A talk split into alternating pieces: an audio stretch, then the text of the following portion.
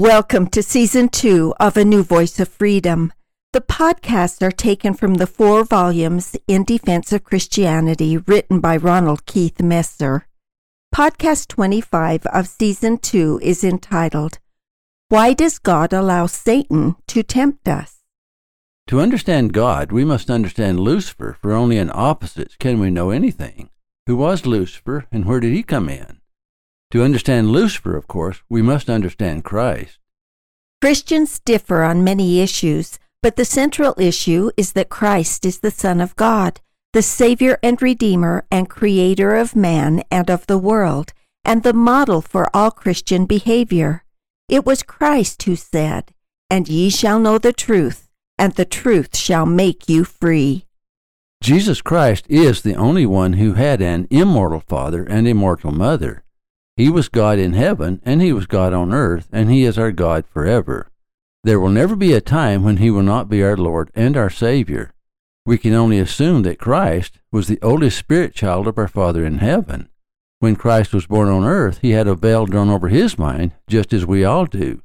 Luke tells us, And the child grew and waxed strong in spirit, filled with wisdom, and the grace of God was upon him. However, Christ was advanced far beyond us. In fact, he was also omnipotent and omniscient. That is the great condescension of God, isn't it? That he would come to earth, subject himself to the enticements of Satan, and take upon him the attributes of mortal man. From the beginning, he was given to us as the model to follow. His role to become the Redeemer and Savior of the world was ordained in heaven before earth was created. He offered himself to be a sacrifice for our sins to satisfy the law of justice. That was necessary only because for us to become like God, the fall was necessary. Even Christ came to earth and allowed himself to be tempted by Satan. What sets Christ apart is that he never once gave in to sin. He lived the law of justice perfectly. That for us is incomprehensible. Christ and Satan are both children of the same eternal Father in heaven, making them brothers.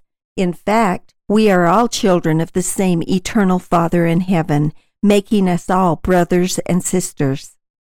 What separates Christ and Lucifer is that Christ remained faithful to God in all things and elected to carry out the Father's will regarding man.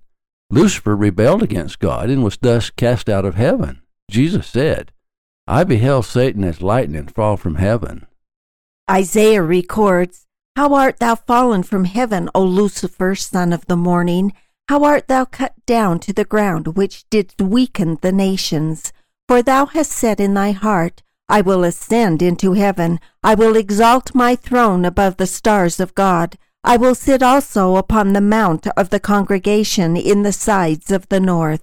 I will ascend above the heights of the clouds. I will be like the Most High. Yet thou shalt be brought down to hell, to the sides of the pit. They that see thee shall narrowly look upon thee, and consider thee, saying, Is this the man that made the earth to tremble, that did shake kingdoms, that made the world as a wilderness, and destroyed the cities thereof, that opened not the house of the prisoners? All the kings of the nations, even all of them, lie in glory, every one in his own house. But thou art cast out of thy grave like an abominable branch, and as the remnant of those that are slain, thrust through with the sword, that go down to the stones of the pit as a carcass trodden under feet. Thou shalt not be joined with them in burial, because thou hast destroyed thy land and slain thy people. The seed of evildoers shall never be renowned. Isaiah 14, 12 through 20. We can only conclude that Lucifer, a son of the morning, once an angel of light, had great power in heaven. John the Revelator records, And there appeared another wonder in heaven, and behold, a great red dragon, having seven heads and ten horns, and seven crowns upon his heads, and his tail drew the third part of the stars of heaven, and did cast them to the earth. And the dragon stood before the woman which was ready to be delivered, for to devour her child as soon as it was born. Lucifer is referred to as another wonder in heaven. He is a great red dragon. The seven heads, ten horns, and seven crowns of his head represent great power and authority. He was so powerful that his tail drew the third part of the stars of heaven. In Job, all the spirits in heaven were referred to as morning stars. The Lord speaking to Job said, Where wast thou when I laid the foundations of the earth, when the morning stars sang together and all the sons of God shouted for joy? Job 38, 4 through 7. It was Lucifer who led the war in heaven, as recorded by John the Revelator. And there was war in heaven. Michael and his angels fought against the dragon, and the dragon fought and his angels, and prevailed not, neither was their place found any more in heaven. And the great dragon was cast out, that old serpent called the devil and Satan, which deceiveth the whole world. He was cast out into the earth, and his angels were cast out with him. Lucifer, a noble title in heaven, became Satan. He continued the war against the children of God on earth. Again, John the Revelator records, And the dragon was wroth with the woman, and went to make war with the remnant of her seed, which keep the commandments of God and have a testimony of Jesus Christ. Revelation 12:17. Michael, the archangel, led the war against Lucifer in heaven. John the Revelator tells us how the battle against Lucifer was won in heaven and how it will be won on earth. He said, And they overcame him by the blood of the Lamb and by the word of their testimony, and they loved not their lives unto death. Satan is not more powerful than God. In fact, Satan is not remotely as powerful as God. However, he is vastly more powerful than we are. Christ and Satan differ from each other in obedience to God. Though children of God, we differ from Christ and Satan in power. Even in heaven, Christ was omniscient and omnipotent. Remember that he didn't lead the battle against Lucifer in heaven, Michael did. Christ did not want to impose his power over us. He wanted us to have a choice. It can only be supposed that Christ and the Holy Ghost operated in battle against Lucifer in heaven, just as they operated in the battle against Satan on earth, by remaining invisible, by granting us agency. Agency is primary with God. Everything is about maintaining agency. Even the war in heaven was over agency. Only through the atoning blood of Christ can the battle against Satan be won. The sword of his mouth refers to the Holy Scriptures or the Word of God. It is a spiritual battle, not a physical one. It was the same in heaven. Agency was preserved in heaven just as it is preserved on earth. People have a choice whether to follow Christ or to follow Satan. It will be so until the day of judgment. After that, Satan will be bound forever. John gave us a warning. Therefore rejoice, ye heavens, and ye that dwell in them.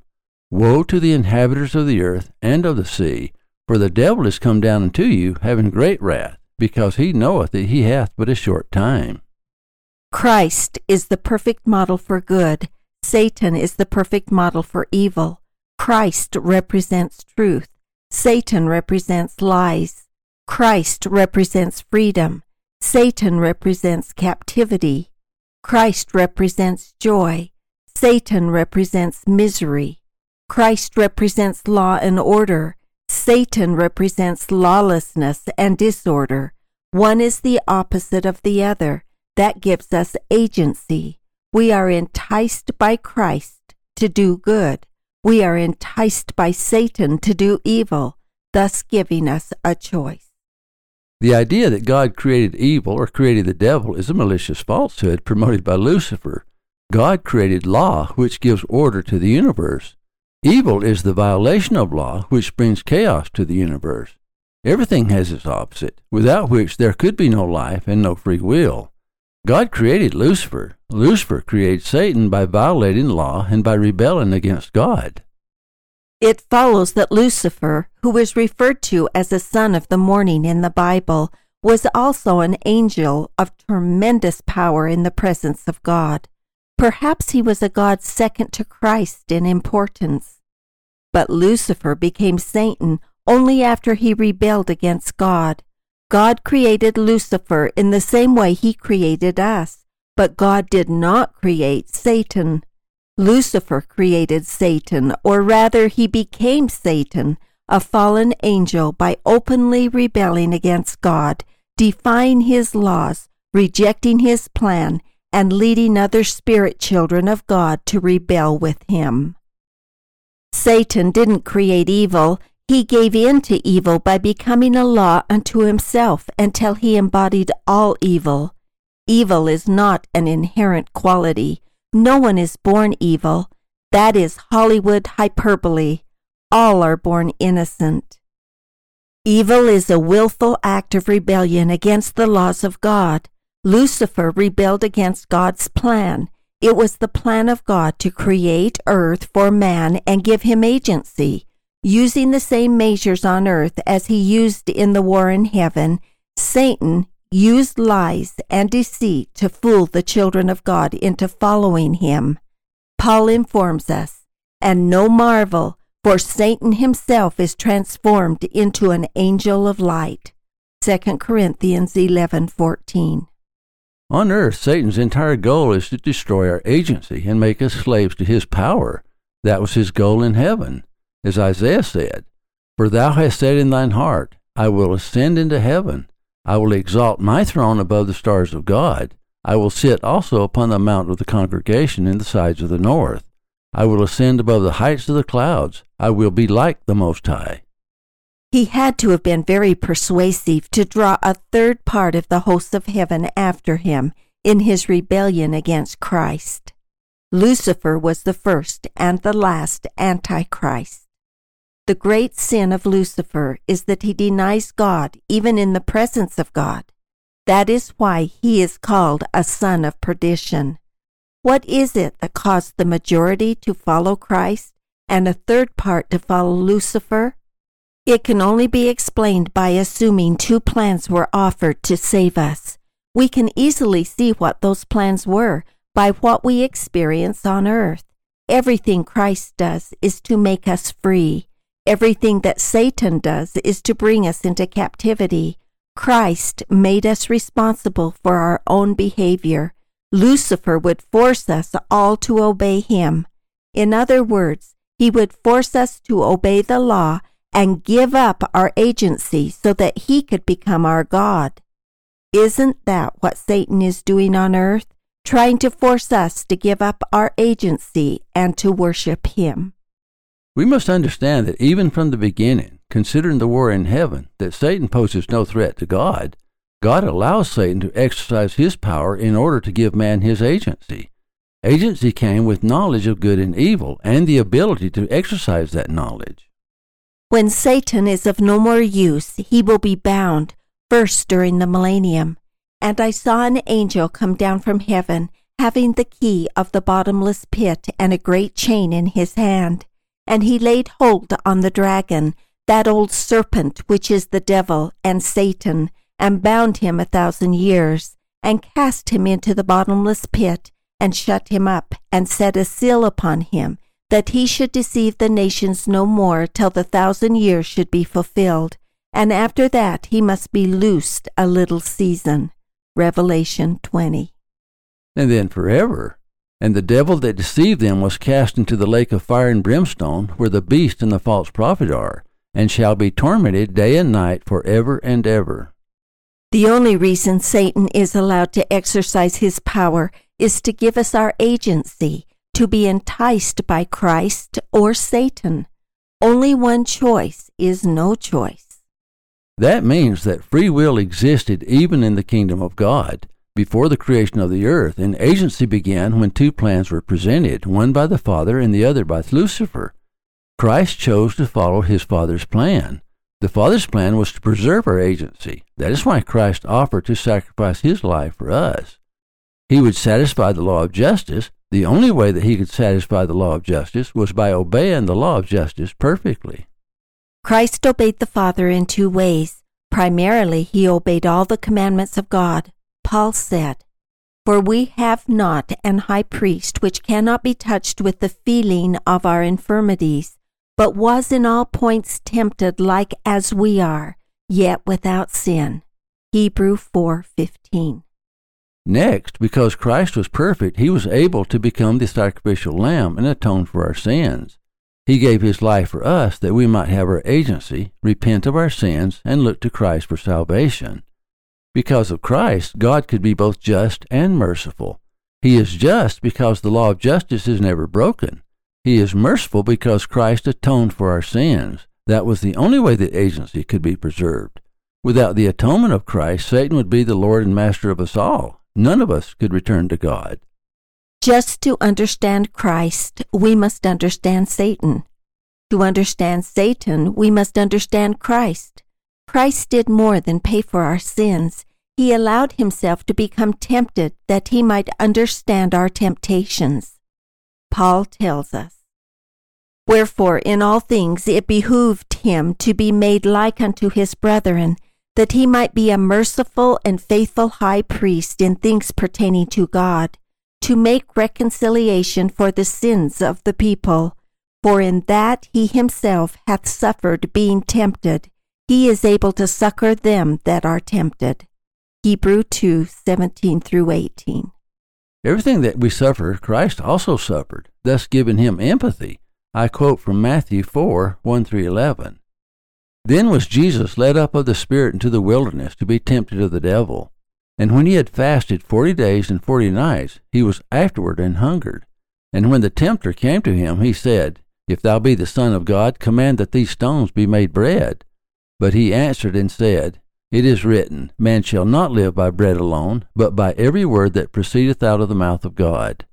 Then the devil taketh him up into the holy city, and setteth him on a pinnacle of the temple, and saith unto him, if thou be the Son of God, cast thyself down, for it is written, He shall give his angels charge concerning thee, and in their hands they shall bear thee up, lest at any time thou dash thy foot against a stone. Jesus said unto him, It is written again, Thou shalt not tempt the Lord thy God. Again, the devil taketh him up into an exceeding high mountain, and showeth him all the kingdoms of the world, and the glory of them, and saith unto him, all these things will I give thee, if thou wilt fall down and worship me. Then said Jesus unto him, Get thee hence, Satan, for it is written, Thou shalt worship the Lord thy God, and him only shalt thou serve. Then the devil leaveth him, and behold, angels came and ministered unto him. It may be surprising to some that the Savior of the world was actually tempted. Too often we read those verses and assume that Jesus simply brushed them off.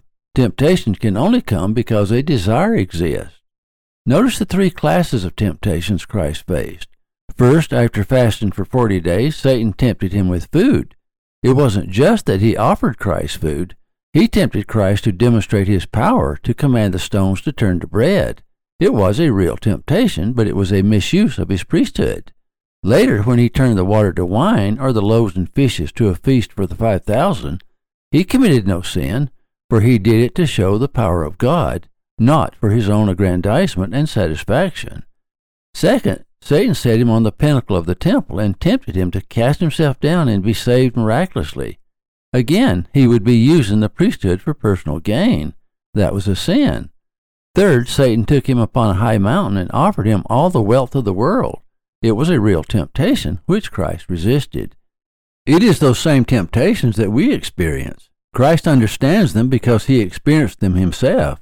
His empathy for us is the reason he sacrificed his life for us. Though we should never deliberately place ourselves in the path of temptation, lest in our pride it overtake us, however, it is not the temptation that is the sin. It is given into the temptation that is the sin. Christ never gave into temptation. That is why God placed all judgment into Christ's hands. For the Father judgeth no man, but hath committed all judgment unto the Son. All those who followed Christ in the war in heaven and fought with Michael were allowed to come to earth and gain a physical body. All those who followed Lucifer were cast out of heaven and will never be given a physical body. From that day forward, their eternal progression ceased, for they will ever fight against God. That is what a son of perdition is, one who fights against God, continually knowing that he is God. The scriptures say, the devils also believe and tremble. On earth, Satan is still Antichrist. He wants all mankind to be Antichrist. He still wants to control us and take away our freedom. He is cunning. He imitates religion. He is a chameleon. He gains more converts by wearing the robes of the priesthood than by wearing the armor of rebellion.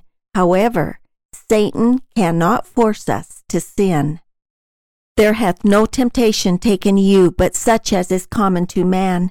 But God is faithful, who will not suffer you to be tempted above that ye are able, but will with the temptation also make a way to escape, that ye may be able to bear it. 1 Corinthians 10:13. Therefore he does the next best thing. He entices us to sin by making good look evil and evil look good. We sometimes think of evil as some abstraction. Satan gave a face to evil, but evil itself is violation of the laws of God. The purpose of all laws of God is to set us free and allow us to reach our godlike potential. Law represents perfect order. Evil represents perfect chaos. Law represents freedom. Evil represents captivity. Law represents perfect justice. Evil represents injustice.